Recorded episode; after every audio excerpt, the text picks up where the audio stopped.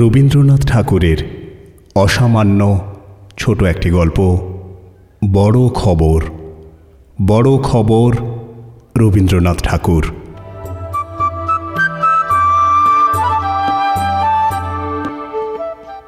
কুসুমি বললে, তুমি যে বললে এখনকার কালের বড় বড় সব খবর তুমি আমাকে শোনাবে, নহিলে আমার শিক্ষা কীরকম হবে, দাদামশাই? দাদামশাই বললে, বড় খবরের ঝুলি বয়ে বেড়াবে কে বলো? তার মধ্যে যে বিস্তর রাবিশ, সেগুলো বাদ দাও না। বাদ দিলে খুব অল্প একটু বাকি থাকবে। তখন তোমার মনে হবে ছোট খবর, কিন্তু আসলে সেই খাঁটি খবর। আমাকেই তাহলে সেই খাঁটি খবরই দাও, তাই দেব। তোমাকে যদি বিয়ে পাশ করতে হতো, সব রাবিশই তোমার টেবিলে উঁচু করতে হতো। অনেক বাজে কথা, অনেক মিথ্যে কথা টেনে বেড়াতে হতো খাতা বোঝাই করে।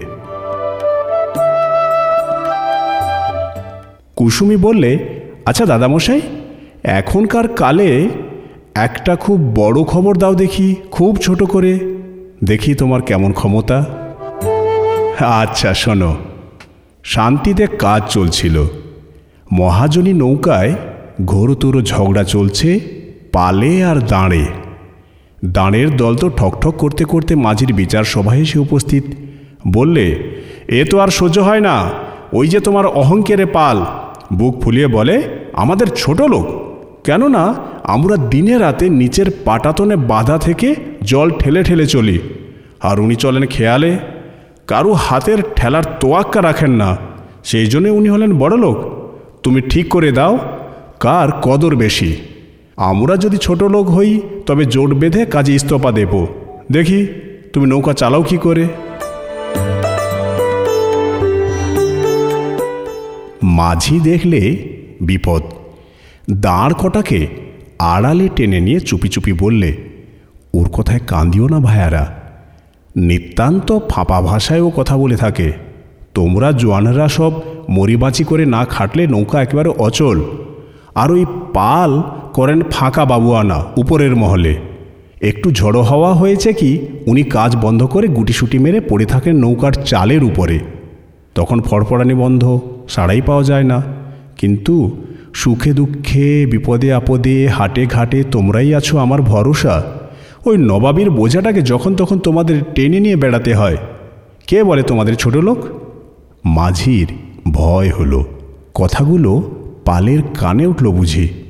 সে এসে কানে কানে বললে, পালমশাই, তোমার সঙ্গে কার তুলনা? কে বলে যে তুমি নৌকো চালাও? সে তো মজুরের কর্ম। তুমি আপন স্ফূর্তিতে চলো, আর তোমার ইয়ার বক্সিরা তোমার ইশারার পিছন পিছন চলে। আবার ঝুলে পড়ো একটু যদি হাঁপ ধরে। ওই দাঁড়গুলোর ইতরামিতে তুমি কান্দিও না ভায়া। ওদের এমনি করেই কষে বেঁধে রেখেছি যে, ওদের যতই ঝটপটানি থাক না, কাজ না করে উপায় নেই। শুনে পাল উঠল ফুলে। মেঘের দিকে তাকিয়ে তাকিয়ে হাই তুলতে লাগল।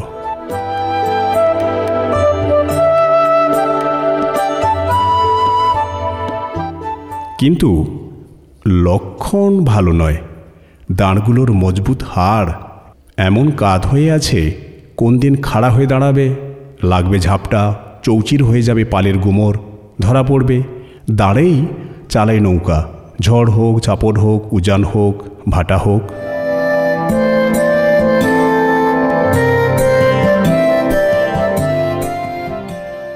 কুসমি বললে, তোমার বড় খবর এইটুকু বই নয়, তুমি ঠাট্টা করছ? দাদামশাই বললে, ঠাট্টার মতো এখন শোনাচ্ছে, দেখতে দেখতে একদিন বড় খবর বড় হয়েই উঠবে, তখন? তখন তোমার দাদামশাই ওই দাঁড়গুলোর সঙ্গে তাল মেলানো অভ্যাস করতে বসবে। আর আমি, যেখানে দাঁড় বড় বেশি কচকচ করে, সেখানে দেবে একটু তেল। দাদামশাই বললে, খাঁটি খবর ছোট হয়েই থাকে, যেমন বীজ। ডালপালা নিয়ে বড় গাছ আসে পরে। এখন বুঝেছ তো? কুসুমি বললে হ্যাঁ বুঝেছি। মুখ দেখে বোঝা গেল, বোঝেনি। কিন্তু কুসুমির একটা গুণ আছে। দাদামশের কাছে ও সহজে মানতে চায় না যে ও কিচ্ছু বোঝেনি। ওর ইরুমাসির চেয়েও বুদ্ধিতে যে কম, এ কথাটা চাপা থাকাই ভালো।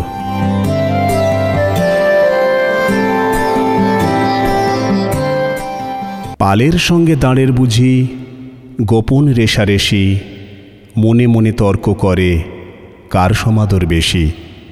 দাঁড় ভাবে যে পাঁচ ছজনা গোলাম তাহার পাছে। একলা কেবল বুড়ো মাঝি পালের তত্ত্বে আছে। পাল ভাবে যে জলের সঙ্গে দাঁড়ের নিত্য বৈরী, বাতাসকে তো বক্ষে নিতে আমি সদাই তৈরি। আমার খাতির মিতার সঙ্গে ভালোবাসার জোরে, ওরা মরে ঝেঁকে ঝেঁকেই শুধুই লড়াই করে। উঠে পড়ে পরের খেয়ে তারা, আমি চলি আকাশ থেকে যখনই পাই সাড়া।